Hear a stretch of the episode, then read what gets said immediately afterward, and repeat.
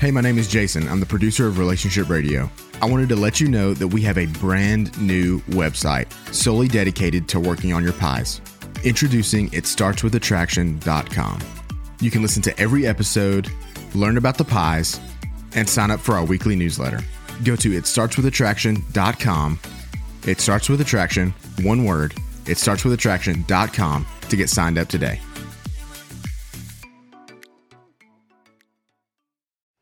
Face it, what you're really looking for, what you really want, is a magic wand for your marriage. Yeah, for your marriage.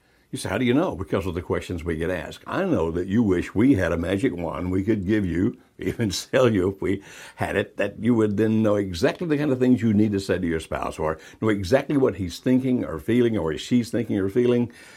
Well, is there such a thing as that magic wand? Can you have all that knowledge, know just what to say, understand every nuance of every emotion that he or she displays, every word? Well, let's talk about that in just a minute.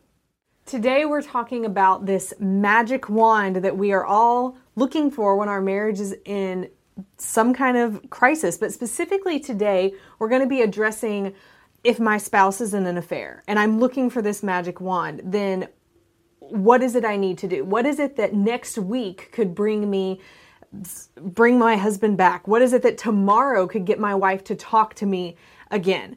I'm Kimberly Holmes, Executive Director of Marriage Helper, and I'm joined by our host, Dr. Joe Beam.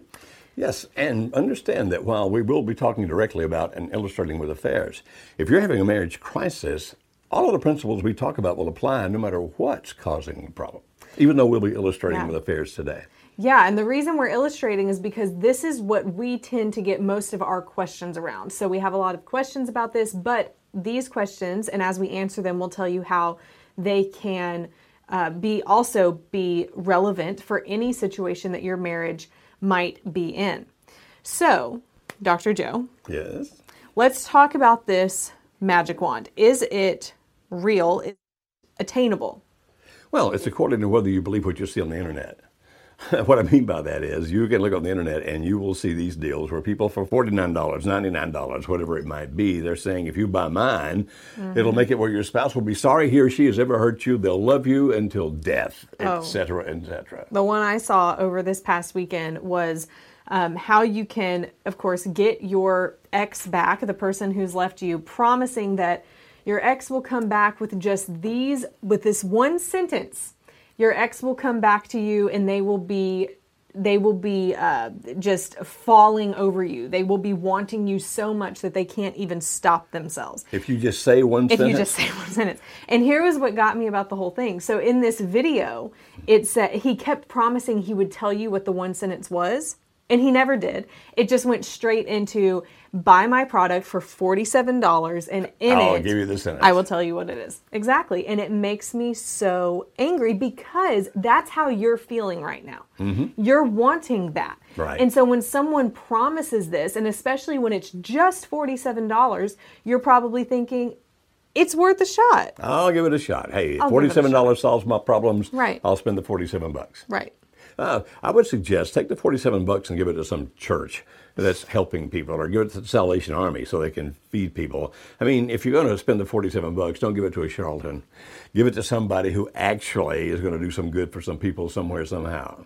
Now, mm-hmm. you say you don't even know who the guy is. No, I don't know who she's talking about. How could you call him a charlatan? Well, I hope I don't get sued for that. but I'm saying anybody who promises you one sentence that's going to make all those things happen, ain't happening. Nope, not happening at all. But here's what we're seeing. We we're in a culture where we want the quick fix. Mm-hmm. And it the culture has kind of made us that way. Even Mark Zuckerberg, the founder of Facebook as we all know, um, he has realized over the past year what his creation has done. It has led to this instant gratification, this um, no consequences necessarily to things that you say. And he is even mm. trying to rectify that. But it's created a culture over the past decade, 20 years, where we want instant gratification because we can get it. I can go on to a website and have something now delivered to my door in an hour if I want to without even having to leave my house or do anything. And that has transmitted into our relationships of I'm hurting right now. I want to not hurt anymore. So let us give you some of the questions we get where people, whether they realize it or not, are actually asking for the magic wand. Uh, What kind of questions can we refer to here? Because we get all kinds of questions where people are asking for the magic. Yeah. So one of the first questions that we get, and I wrote some of them out. Well, here's one of the first questions we get in every kind of situation is what was my husband or my wife thinking when they said this to me? Something like, um, or when they did this. My husband, he came by, he, we're separated, we've been separated for three months, but he came by yesterday and mowed the lawn. What was he thinking? Yeah. What is he thinking? What does that mean? What does it now, mean? you do realize if you post, post that question on Facebook, there are many people who know exactly. Mm-hmm. They've never met your husband, they don't know you, but they'll know exactly why he cut that grass. Interestingly, they all have different reasons, but each of them knows succinctly and fully.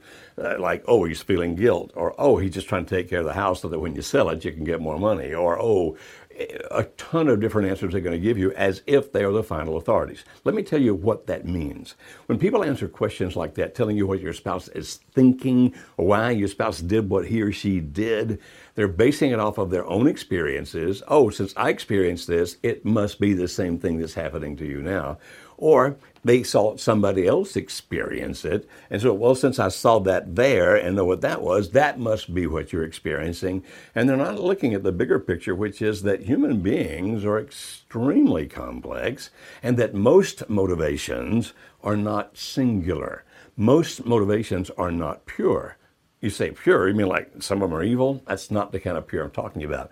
Most motivations are not pure in that it's just one simple, single thing that's motivating you to do it. There can be all kinds of different reasons behind why what you're doing is happening. And, and if we were able to dissect it, we might say, well, it mm-hmm. was 70% this, 20% that, 10% that. But we can't do that. It is scientifically impossible. It's psychologically impossible. and what benefit would it give you if you knew? You yourself, on occasion, have done things and then thought, why did I do that? You don't even know why you do all the things that you do. Now, what do you think happens, Kimberly, when people start mind reading and trying to read the motivations and, and those kinds of things into what, if a spouse, like they're having some kind of marriage difficulty, and they're trying to interpret why the spouse does what he or she does, what kind of pitfalls do you see in that? I believe they call it catastrophization. Is that how it's pronounced? I don't know. Where you catastrophize the situation. Because if I'm trying to read my husband's mind, first of all, I've never yet been able to read it correctly. Hmm. And number two, I'm going to go down a path and continue a conversation, a scenario, whatever in my head. And I'm going to get to the end of it and it's going to be terrible, which is going to affect my mood now and affect the things I'm doing now because I'm acting on what I think might happen in the future, which mm-hmm. hasn't happened and might not happen. Yeah, so when people start mind reading like that, I mm-hmm. can't pronounce that other long word you just said. I can't either. when people start mind reading like that, they tend to go in either direction, each of which is going to lead to a set of actions, is what I just heard you say, and I agree, that might wind up not being very good for you. So, for example, you may interpret a positive motivation when none was there, and you start getting hope. Mm. We are happy for you to have hope, but it becomes a false hope because you think, ooh, this is what that means. Therefore, what's going to happen next is blank and it doesn't happen. Or the kind of mm-hmm. thing that Kimberly was talking about, where instead of going toward the positive, you interpret it negatively. Oh, this means that he or she is about to do blank, and things are mm-hmm. going to get really terrible here, and we're about to go through a man made hell. And so you actually start creating the man made hell because it's mm-hmm. what you anticipate coming. Right. Now, so I'm sure people here, Kimberly, are thinking that, well, wait a minute, are you telling me I shouldn't try to ever understand why my spouse does what he or she does? I have an answer for that. Hmm. I'm never gonna say never, as I you see what I just did there. I wouldn't say never, but I also think that when you're emotional about a situation, that you try to push the limits anyway. So if I if I if my husband is leaving or he's gone and it's a high stakes emotional thing, then if I hear someone say on a Facebook video, well, yeah, sometimes you do need to, then I'm going to let myself have the permission to start doing it. You see what I'm saying? Mm, I got lost in that one. So if I know, if I'm trying to, if I'm trying to tell myself what I'm doing is okay, Mm-hmm. then if I hear someone on a Facebook video say, yeah, sometimes you do need to understand, to try and mind read, to try and understand what your spouse is thinking, then I'm going to say, see, I'm justified. I can continue keep in doing this. Mm-hmm. But in taking that part of it away, yeah, I do think there's times that I need to see things from my husband's perspective, but not necessarily try and read his mind. Okay, so this becomes kind of an art. It's not just a science, it's more of an art. Now, sometimes you're just thinking, I just really need to know why. Well, if you feel that way, ask. Because there's only one person that can tell you the true motivation or motivations behind what your husband or wife said or your husband or wife did, and that is your spouse. We've even had people ask us, with their spouse standing next to them, why did she say that? Yep. And we look at them and go, she's standing right there. Ask her. Why are you asking me? I'm not a mind reader. I'm not Kreskin. Well, that says my age. I don't think anybody knows who he is anymore. I'm not Kreskin. I can't do this for you. Ask her. But there's a caveat to that. Because if you ask often, they're going to quit telling you anything. It's like, good grief, everything I do, everything I say, you think there's an ulterior motive. Mm-hmm. And you're saying, why did you do that? Why did you say that? And they begin to feel like, I can't exist. I can't breathe because you're always trying to read something into. Sometimes it's just that I said it. Can you handle that? And if you're going to be asking them, why did you say that? Why did you do that? If they were to reply, I don't really know, you've got to accept that answer instead of going, oh, you do know. You're just hiding it from me. If that's what they say, let it go at that because any prying is not going to lead to anything good. It might lead to something bad, but not to anything good. They truly may not know, or they may not be ready to talk about it. And pushing it is not going to be a good thing for you. So sometimes, uh, and the other part you said, which I agree with wholeheartedly, is but you say, well, shouldn't I try to say things from my spouse's perspective? Yes, if you do it without making an absolute judgment. For example, if I say something harsh to my wife and she reacts and I see that it hurt her, I, I can pretty well know, hmm, that hurt her. I can see that. I can read that pretty clearly. But it's not because something going on with her, it's what I just did. And so I need to do it differently. On the other hand, if I walk into the house and Alice is very distant and won't speak to me, I could guess a hundred different things. Like, is she mad about this? Is she upset about that? Is it something that I did? Did we get a bill for something that was larger than she thought? Did a bank call and say you're overdrawn? Overdrawn? Overdrawn. I'm a Southern boy. Overdrawn. I mean, it could be a million different reasons. And for me, just think, oh, I've, I know why that is happening is when I start making judgments that can lead the wrong way because I think, oh, you know, today I did go to lunch with that person she doesn't like. It's probably about that. Surely she found out. And I start off with, hey, I'm sorry I went to lunch with Charlie. And she's going, you what? Don't mind read in that sense. Ask. And if they're not ready to talk about it, if they're not ready to talk about it, if they say, leave me alone, I strongly recommend that you do. And if you call us and say, why is she mad? Our answer is going to be, we don't know. And what we hope that you understand is no one knows. So these other people on the internet, these that promise they can tell you what they're thinking and how to word a sentence so that they will come back, it's not going to work. It's just not going to work. And so what do you do otherwise? So oh, that begs the question, so what do you do? Okay, let's come back a couple of more things first, if we may. Okay. Another way that people sometimes um, try to magic one is if I just give this, and it's kind of tied back to that one sentence that guy was selling. Mm-hmm. If I say this one thing, or if I give this particular piece of information, then my spouse is going to have an aha, and everything's going to mm-hmm. change, and things are going to be better. For mm-hmm. example, we talk about a thing called limerence. Um, not going to discuss that here too much, too involved. How can they find out more about what we say about limerence? Because I don't want to explain all that right here, right, now. Right. So marriagehelper.com search the word limerence. It shows a bunch of podcasts we have, a bunch of articles, but you need to hear the rest of what Joe is going to say before you go and search for that because you're inevitably going to do what he's about to say you shouldn't do. Don't do this. Say, Don't "What's do that?" this. Well, we have so many resources explaining what limerence is. Mm-hmm. The short version, for those of you who have not heard that word, is is when one person becomes madly in love with another person.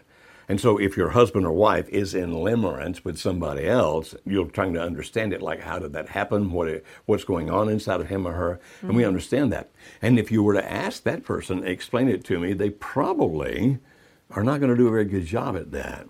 Now, if you go to our website, use our little search feature at the top of the page there and, and search for the word. By the way, it's spelled L I M E R E N C E. Then you'll find we have a lot of resources about it. Let me give you a caveat to that. If you go to Google and type in limerence, L I M E R E N C E, it's going to take you to a bunch of different websites with a bunch of different information, some of which is actually good information, a lot of which the more current research indicates it's just not accurate. And I'm not trying to beat those other people up. Thank God in heaven that people are trying to help people. But if- if you're going to research it, we suggest that you look at what we have because we keep it up to date with the most current social science research. Now, if your spouse is, quote, madly in love, end quote, with somebody else, and you listen to the stuff on limerence, you're going to start having all kinds of explosions in your brain like, oh, man, that explains a lot of stuff. Yes, that's exactly what she's doing. Yeah, you got my husband to a T. And the first thing you're going to do is to call your husband or wife and say, You got to see this if you watch the video. You got to hear this if you listen to a podcast, or you got to read this if you read an article. We have people do that all the time. It's a mistake. Not just a mistake, it's a mistake. Mm-hmm. Why is it a mistake? Huge mistake. Well, first of all, you're you are sending information to your spouse who's already not wanting to hear what you have to say. Mm-hmm. And therefore, they're going to see it as you trying to push them to do something they don't want to do, you mm-hmm. trying to control what they're thinking, doing, saying, or just annoying. I mean, this is annoying to me. And then whenever they hear it, if they do, they're not going to agree with any of it because they feel like you're trying to put them in a trap. Mm-hmm. And so, therefore, if they read it, hear it, or see it, it's going to be like, mm, that's not me, that's not me, that's not me, that's not me. Right. So, you were not going to gain anything from it. You say, well, could it ever be they read it and go, whoa, that's me? Yeah, we've had that happen. Rarely. Now, if they find it on their own, mm-hmm. because they've been Googling or whatever looking for, I'm madly in love with somebody else, what's going mm-hmm. on inside of me. If they find it that way, they tend to listen with an open mind and they tend to learn a lot. And those people contact us saying, oh my goodness, you guys understand me. But when a spouse says to them, you mm-hmm. need to go read this, hear this, watch this, Yeah. almost always the That's bad. response is, I don't know what you're talking about, that's not me. So they reject it out of hand.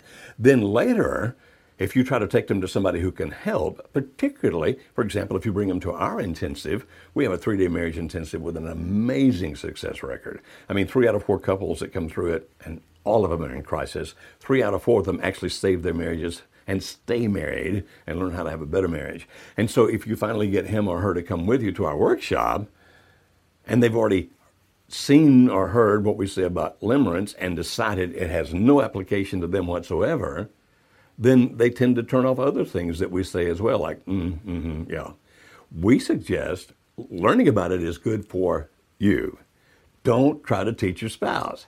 Don't try to explain it to him or her because all you're going to do is create defensiveness. This is not only going to keep you from being able to help them put the marriage back together, but any other helpers who work with them are not going to be able to put it back together. Whether that's us, and we certainly hope it is us because we believe in what we do, or if it's even some marriage counselor or whomever else out there, some pastor you go see. If mm-hmm. they've already turned off all that information, then whoever you take them to help wise, their response is going to be, you don't get it. You don't understand me. You don't know who I am.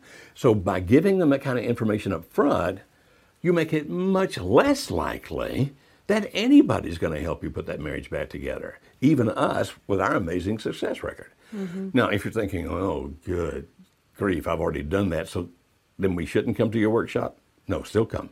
Give us our shot.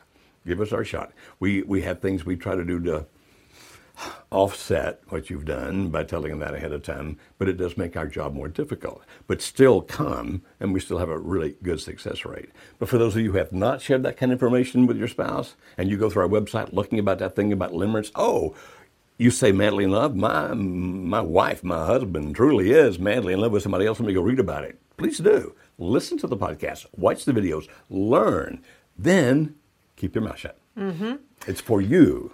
Yep.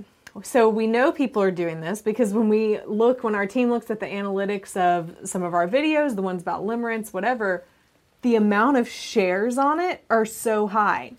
And at first, an organization would say, look, our videos are being shared. But we know these videos are being shared through text message, through email, and probably to these people's spouses who are in an affair, and it's not going to do good. Yesterday, we just ended one of our three day workshops, which was absolutely amazing. And um, I heard so many people in that workshop say yesterday, they said for the longest time, five, six months, 12 months, I found out about Marriage Helper and kept it a secret. But now the secret's out because they brought their spouse to the workshop. And I just thought, that's it. Like, you want to work on you, you want to keep it the secret for you, work on yourself, let the change happen just through them seeing it, not through you pushing information down their throat. Just let them see it. They were able to get the spouses to the workshop. I mean, yesterday, the workshop we had this weekend, these were situations. I see some comments coming in and they're saying, well, my spouse doesn't want to work on the marriage. I don't think any of the ones this weekend wanted to work on the marriage. Yeah, we usually have 80 to 90% of the couples that show up. One spouse doesn't want the marriage to work, but the Yeah. other spouse offered them something. Right. Like, I'll do this if you come, or even to the point of, I'll Yep. give you a divorce. Sometimes they offer that. We're not necessarily saying that's the best, but people do that. Mm-hmm. But I think you're right. I think 100% of the couples, if not, it was just shy of 100% of the Right. couples that came this weekend. It was about, uh, okay, I'm here. Yeah, we came to learn how to be better parents together or whatever. And yet we were hearing from the people who walked out the door, the ones who Mm-hmm. were reluctant. I am so glad I came. This has been Yep. good for us. But don't browbeat them. Don't think Nope. if I just give them the right information, it's going to fix everything. It's going to be wonderful. Wonderful. Going to be fine. Is it possible?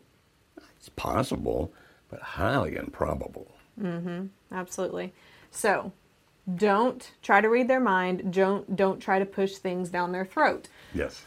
Another one that we have is, and this kind of goes with the first one of what are they thinking, but when people read our stuff about affairs, about limerence, they hear Joe talk about something called the valley. And then all of a sudden, people want to know where exactly is my spouse in the valley? So again, a very brief definition because we don't have time to explain it here. You can go on to marriagehelper.com. That's marriagehelper, marriagehelper.com. Find out about the valley there. You can see it on our podcast, uh, hear it on the audio podcast we do, etc. The, the short ex- explanation is it's when a person is between two things and doesn't feel a need to have to do one or the other. So, for example, if if your spouse is involved with somebody else and the relationship with the other person seems to be going well, but at the same time your spouse is still being friendly with you, you're actually communicating, talking to each other, and there therefore can be some benefit in the fact that, that you're becoming friends again, which may eventually lead to the salvation of the marriage. Well, in that valley means I've got the thing with the lover, I've got the thing with you, it all feels kind of good for me. And in the valley, people don't feel compelled to do something right now because it's like, hmm, I seem to have the best of both worlds. There actually can be a benefit to letting your spouse be in the valley for a while, if indeed what's happening with you is making some progress in your relationship. There comes a time when you don't tolerate the valley anymore, when you stop it and say, okay, we can't keep on living as if everything's fine with you being involved with him or her and at the same time being equally involved with me. I'll do that for a while, but I can't do that forever. Now, if you want to find on our podcast, I'm talking about our audio podcast, where I explain more about how do you know when to end that, well, you can find that. You can go to marriageradio.com. You can go to Spreaker, that's S P R E A K E R.com, all looking for Marriage Radio, or better still, iTunes, right? Mm-hmm. iTunes, Google Play, it's all on there. Okay, and you can find where we give more explanation about that. But in the process of that, people will often call us or contact us and say, okay, he, my husband's in the valley, or she, my wife, is in the valley. And, and what I want to know is how far down the valley are we and how much further before I should actually ask for something to happen? Or should I pull the plug? Or should I wait because it seems like maybe? And so they're asking, tell me exactly what to do, but based on where he or she is in the valley, based on what I'm telling you. Mm-hmm. That's a longer explanation than I meant to give. Mm-hmm. But that's what happens when people call us and ask about the valley. Yeah. And what kind of answers do we give? Well, the answers we give is we don't know. I mean, we don't know your spouse. We don't know what's going on. We don't know where they are in the valley. And we don't even necessarily know what you should do about it right now. So, what Joe was saying, we have the podcast where you can start learning information, but that's only 80% of it. And that 80% of it doesn't mean, oh, well, I have 80%, therefore I should act on it. No, that's just the foundation. like if you think of an iceberg, 80% of it's underwater, it's the foundation, but it's that 20% above water that makes a difference here because what is your exact situation? What is what are the nuances? What are the things that are unique to you that are going to change some of what you might do in that situation. And that's the value of one of our coaches. They hear your situation, they know how you can apply it. And it helps with that because otherwise you're taking information that's appropriate for the general public, but it may not be exactly what you need to do. Is that making sense? Uh, it's making sense to me, but I already know about it. Right. Mm, here's another way to say it be careful taking advice from people who love you. Not because they're bad people. I mean, they love you. Um, parents can be people who give advice. Friends can be people who give advice, and these are people that care about you. And I'm not trying to paint them as bad or evil, but they see the hurt that you experience. And often, when you ask them, "What do you think I should do next?" most of the time, what they're going to do is to say, "Get rid of the bum or bumette. Change this as quickly and rapidly as you can, because this is not good. You know, punish him, everything else, kind of thing." If you can work it by the principles, then you don't need our coaches, and good for you.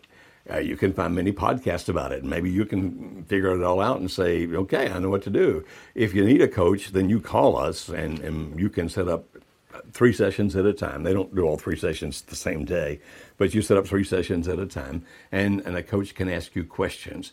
But even then, we will not tell you what to do, nor can we pinpoint exactly where your spouse is in the valley. No, no, people ask it all the time. We can't do that. You can't even pinpoint exactly where they are in the valley. They can't pinpoint exactly where they are. It's kind of a fluid thing here. Now, there's some very principles, a very valid principles about how long do you let it last and at what point do you pull the plug, what point do you stop it? When do you set boundaries or criteria that won't allow that to exist anymore? Again, we got plenty of free podcasts that give specifics. You can go to our podcast, for example, on iTunes or Google Play and look for a definitive guide to boundaries, and they give you a lot of those principles. But as Kimberly was saying, sometimes you really need somebody to ask you questions mm-hmm. to help you think through. Now, our coaches aren't going to tell you what to do, but they'll ask you the questions and, and open up your own brain and help you understand okay then it really boils down to this which one do you want mm-hmm. you want mm-hmm. this or you want that and that's the value of a coach because they can help you come to a much better decision mm-hmm. it's still your decision mm-hmm. we none of our folks are ever going to say use this sentence and it's going to fix everything if any of our folks ever say that to you you call us and tell us and they won't be one of our folks anymore Right. We will not be charlatans and frauds. We know it's a process. We know that sometimes it's extremely painful. We know that it can be very difficult for you to do. But we want to stand beside you and walk with you as best we can to help you get through that journey. Mm-hmm. But please stop mind reading because it's leading you to do all kinds of things. First of all, it torments you.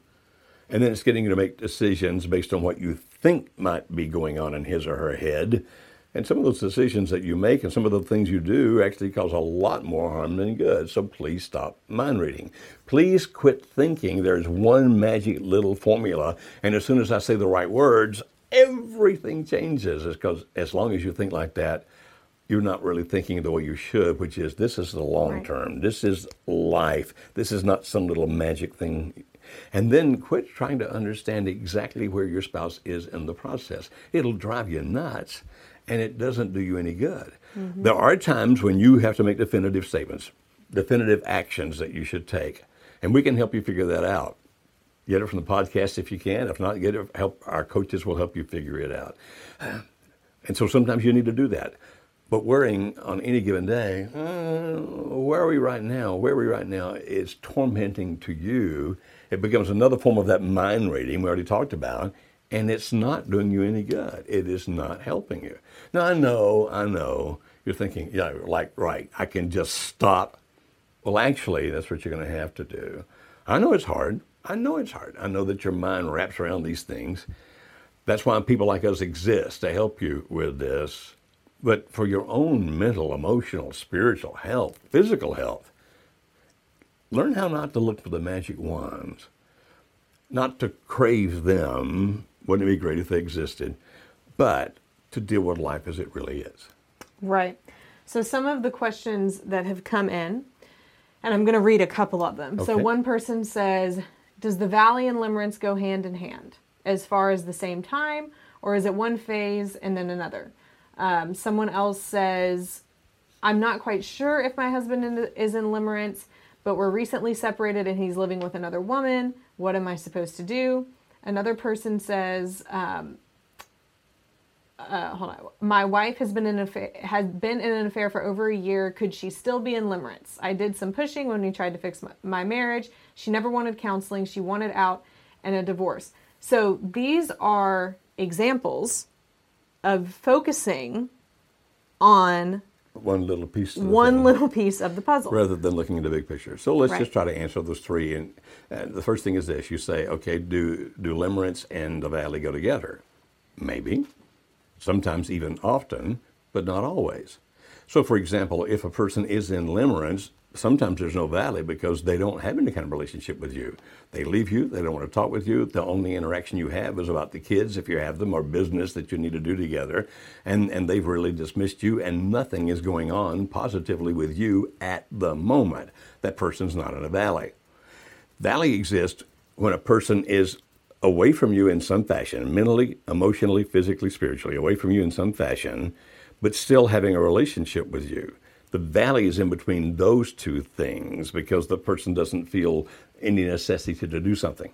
Can that happen then with a person that they once were strongly in limerence with, maybe still have some degree of limerence with them, but now at least they're having some kind of relationship with you? Sure, we see that a lot. But can it happen if there's no other person involved at all? Yes, we see that as well. Because they, they left for some other thing than another person, a limerent object is what we call that person. Could there still be then a valley between you? Yes. So the answer is yeah, there can be, but the valley can exist in a lot of different situations and does not always exist in a limerent relationship. Now the second was uh, I'm trying to remember the second question. I don't remember. Because I thought it was the most important of the three. I, I am so sorry I'm blanking on it. Oh, well, in that case, let me If you don't mind going back and looking at it. I'm not quite sure if my husband is in limerence. We're recently separated and he's living with another woman. Okay. Is that it? When you say you're not quite sure if he's in limerence, you then if you don't know, there's no need to speculate. If he's living with the other woman, then obviously he's left you to be with her. That's the issue. That's what we want to deal with. You say, well, deciding whether he's in limerence or not, will that really affect what I do? Actually, no. The principles that we teach you to do, like in our online course that we do for people who are is the one spouse who's standing, uh, the principles that we teach you have to do with working on you, and you'll do that just the same whether he's in limerence with her, which may be since he's moved in with her, or if he's just moved in with her just because of the sex. You say limerence isn't just because of the sex? No, it's a much different thing. Maybe he's just moved in with her for that. Or maybe it's just blooming convenient financially. I don't know why he's with her. You don't, apparently, based on what you're saying, know exactly why he's with her. So quit trying to figure that part out. Do the things you need to do to work on you. Now, we can't explain that here. Kimberly, how can they get more information about how to work on themselves? Like the pies and those kinds of things? Again, going to marriagehelper.com, typing in pies, you can at least start there. And that's a great place to start. But with all of these situations and questions, just make sure you're focusing on the right things and not being distracted by the things that that don't really matter in the long run. It's good information for you to have, but just like when you're feeling sick and you go to Google and you type in your symptoms, if you focus on all of those things for too long, you're it makes everything worse in your mind because you're not even focusing on the right things. You're focusing on symptoms, you're not focusing on the core. And when you get to that core issue and work on it, that's what's going to end up making the symptoms go away. Okay, so let me ask you a question here that uh, you might get mad at me for asking. I know that we closed uh, enrollment on our online course for the one spouse. Mm-hmm.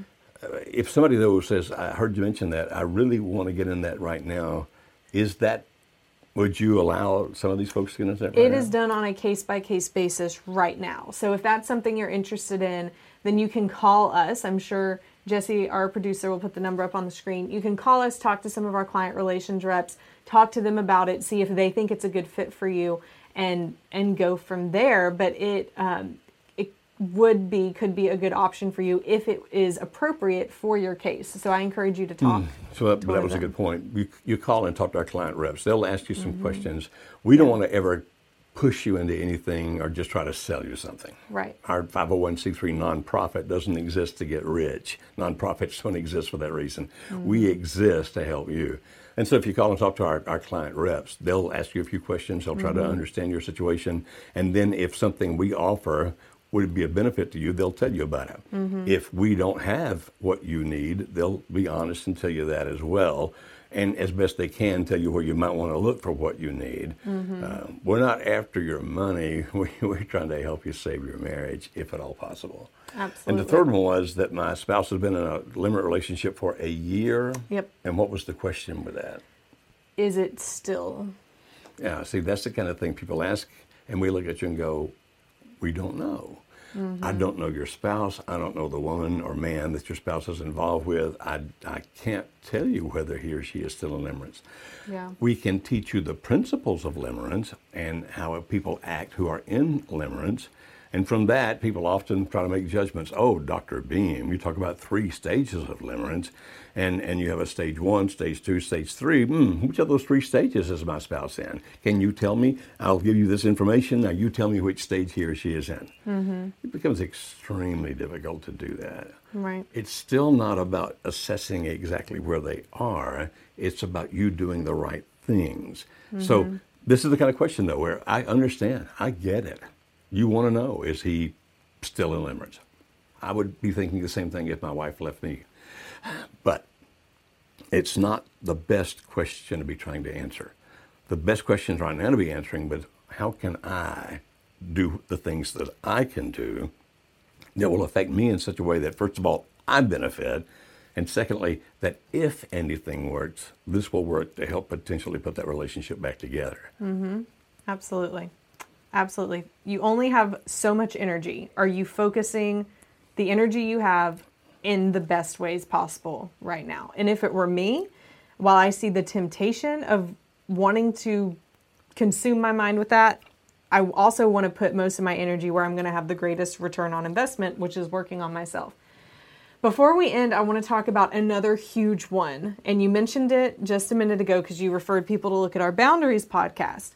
Let's talk about boundaries. Let's talk about how many times people instill boundaries. Well, let me put it this way. We had one person that we were working with, and she had 52 boundaries for her husband.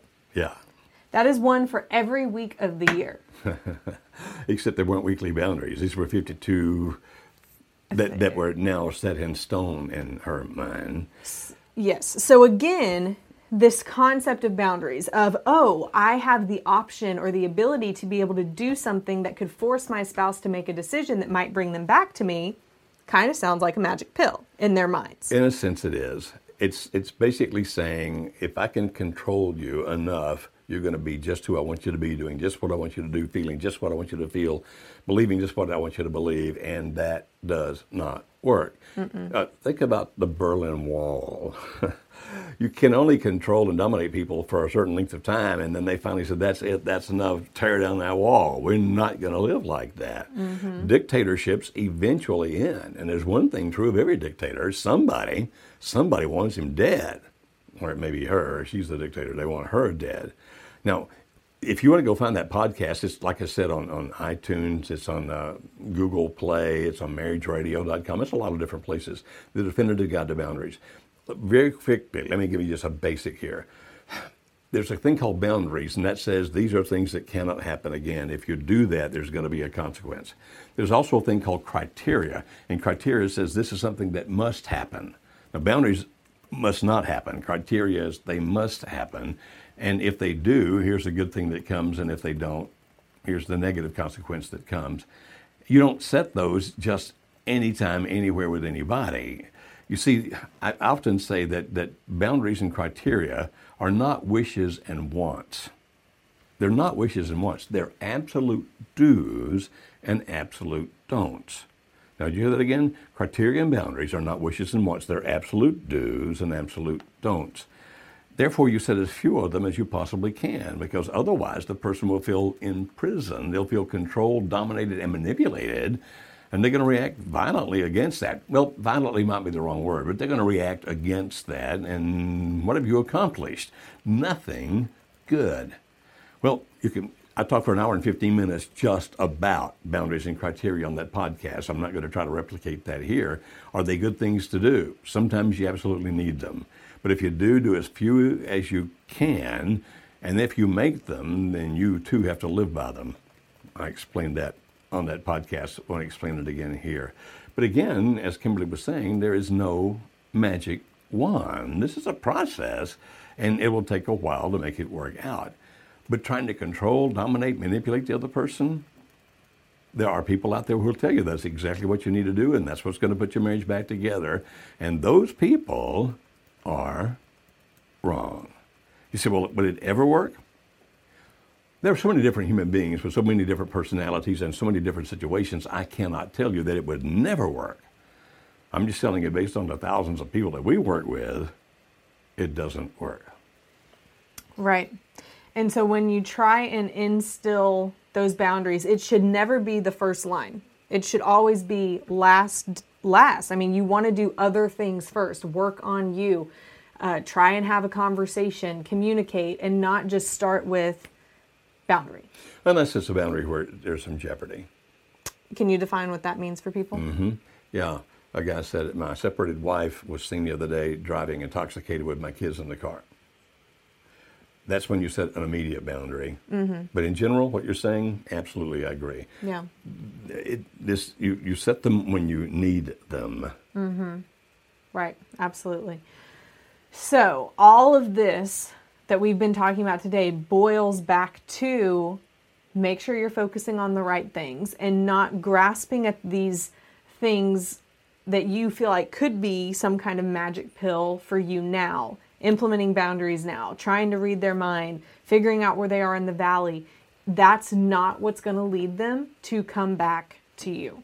Working on you is what's going to lead them to come back to you. You want to be that attractive person to them, not that person who's pushing them away or overwhelming them with things or constantly just annoying them. Gosh, you don't want to do that. Hmm, you can if you wish. Yeah. But it's not going to help put No. a marriage back together. It's No. actually going to propel it toward ending forever. Yeah. And here's another question that we got actually that I believe we need to talk about. A woman, she says, My husband has opened my eyes to the fact that it's that he has been low on my priority list for the last 10 years. Hmm. We're coming to the workshop, Good. I believe the next one in two weeks. Do you have any suggestions on podcasts I should listen to, things like that, while I'm waiting? We probably have done podcasts on that, but I can't think of one specifically right now. Well, if you're coming to the workshop, I would say take two weeks for a mental break. You're going to get a lot of information at the workshop and i understand that that immediate need of sal- salving your emotions um, soothing yourself by listening. Salving is a good word. is it a good word? Mm-hmm. By listening to things and feeling like you can implement it. But let me tell you something. There's nothing that you can do over the next two weeks that's going to make a huge difference and especially not as much of a difference as the workshop is going to make mm. Caveat to that: n- nothing you're going to do that's going to make all of a sudden your spouse go, "Oh, I just realized how much I love you." But what can make a huge difference in the next two weeks is if you if you do something to actually push your spouse further away. Yeah, that makes So sometimes it's better not to do anything Right. other than be nice and polite and sweet and kind, Mm-hmm. with not expecting a miracle before you get to the workshop, as opposed to well, I'm going to start forcing some things or setting some boundaries before we get there, just because I think I sh- that that I can, therefore I will.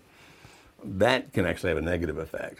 Bring them to the workshop. But I think it's a good idea. What Kimberly just said, that's actually very smart, which is right now, if you're coming in two weeks, we do these workshops every two weeks. And if you're coming in two weeks, just chill. yeah Be sweet, be nice, be kind, but chill. Take that mental break. You you need it. Mm-hmm. you need it, and you deserve it. So please take it. Mm-hmm. And then here is the final the final thing that I want to discuss, which is kind of a little opposite of what we've been talking about, but it's something we're seeing more and more of of where someone they reach out to us, they're talking to us and they say, "I know that you say um, any marriage can be saved, but here's my situation and here's all the reasons why mine's too far gone." this lack of belief or hope i don't i don't know what to call it and so you st- even though the pill so to say we've said there's not a magic pill and there's not but a solution has been put in front of you of do this but you're basically saying okay i see that but here's all the reasons it's not going to work before you even do it It's like anything else in life, which is if you're quite convinced that it has no validity, mm-hmm. then it will not. Mm-hmm. Think about this, and, and this is kind of a silly illustration, but anytime you see a study about a new medicine, they always test it against a placebo. A placebo basically is something that's a sugar pill, if you will. But it's fascinating how sometimes that people who have enough confidence in the pill they're taking, thinking it's medicine, but it turns out to be the sugar pill, actually start getting better. Why? Because of their own focus, their own attitude, their their own belief that they'll get better. Now, our workshops and our courses, uh, everything we offer, our coaching, none of those is a placebo. I mean, all of our stuff has great content. It's very valid and valuable. But like anything else in life, if you come into it going, hopeless for me, there's no hope for me, it's going to be tougher for us to help you than if you can grasp hope. And maybe, I think maybe Kimberly may have a team working on this already, where we're going to have people telling their stories. And, and my guess is that most everybody, no matter how bad you think your story is, when you start seeing videos of people telling their stories, you're going to go, oh my goodness, that's even more hopeless than what I think mine is. But they'll be telling you that story saying, and let me tell you how we're doing now, how we put our marriage back together.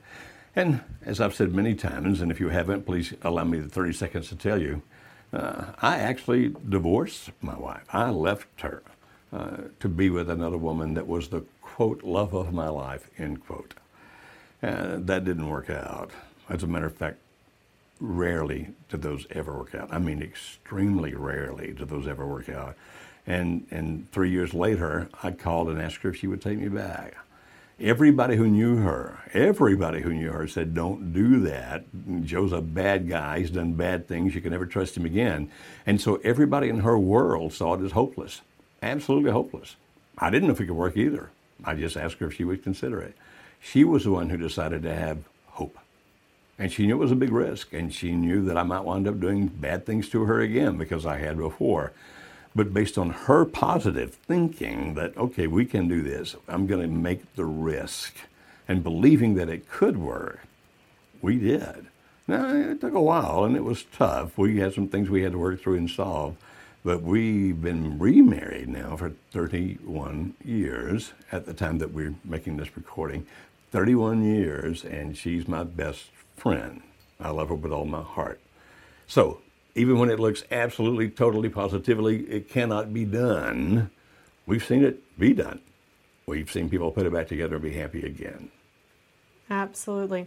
If there's any way that we can help you, we absolutely want to. We have a team of people here who want to talk to you, our client relations team.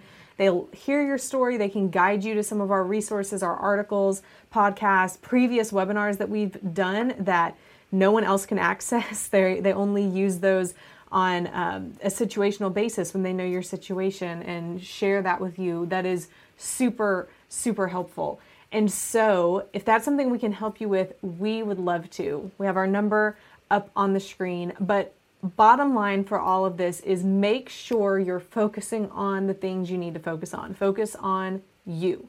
Yes. Focus on your pies. Focus on the the way you react to situations. Focus on making you the most attractive you can be and not getting distracted with these other things that aren't going to make a huge difference in the long run. So, that's our encouragement for you this week, and we look forward to seeing you next week. Have a good one.